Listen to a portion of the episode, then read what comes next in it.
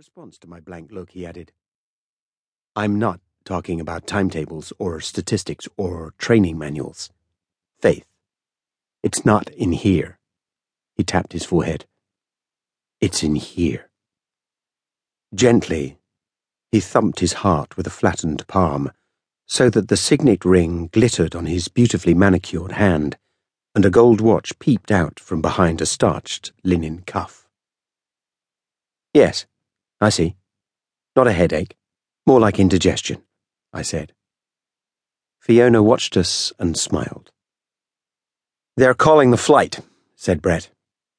Take care, darling, she said. I took Fiona in my arms and we kissed, decorously. But then I felt a sudden pain as she bit my lip. I gave a little yelp and stepped back from her. She smiled again. Brett looked anxiously from me to Fiona and then back at me again, trying to decide whether he should smile or say something. I rubbed my lip.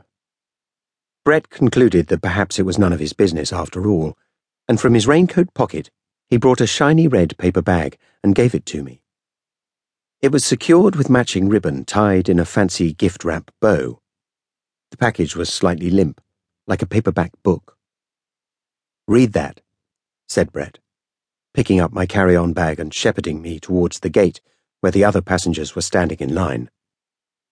It seemed as if it would be a full load today.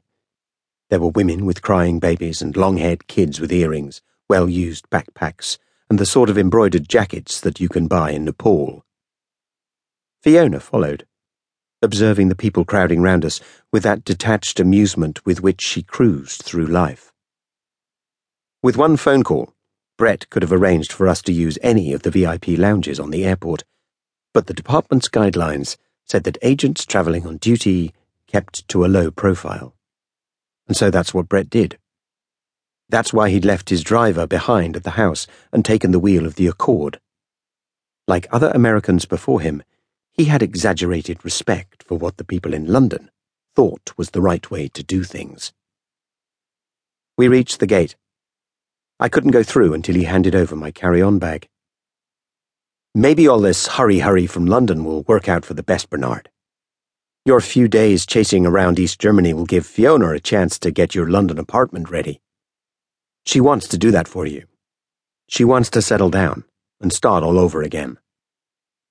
He looked at her and waited until she nodded agreement. Only Brett would have the chutzpah to explain my wife to me while she was standing beside him. Yes, Brett, I said. There was no sense in telling him he was out of line. Another few minutes, and I'd be rid of him forever. And don't go chasing after Werner Volkmann. No, I said. Don't give me that glib no of course not routine. I mean it. Whatever Werner did to them, London Central hate him with a passion beyond compare. Yes, you told me that. You can't afford to step out of line, Bernard. If someone spots you having a cup of coffee with your old buddy Werner, everyone in London will be saying you are part of a conspiracy or something.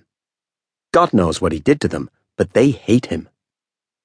I wouldn't know where to find him, I said. That's never stopped you before. Brett paused and looked at his watch. Be a model employee. Put your faith in the department, Bernard. Swallow your pride and tug your forelock. Now that London Central's funds are being so severely cut, they're looking for an excuse to fire people instead of retire them. No one's job is safe. I've got it all, Brett, I said, and tried to prise my bag away from him. He smiled and moistened his lips as if trying to resist giving me any more advice and reminders.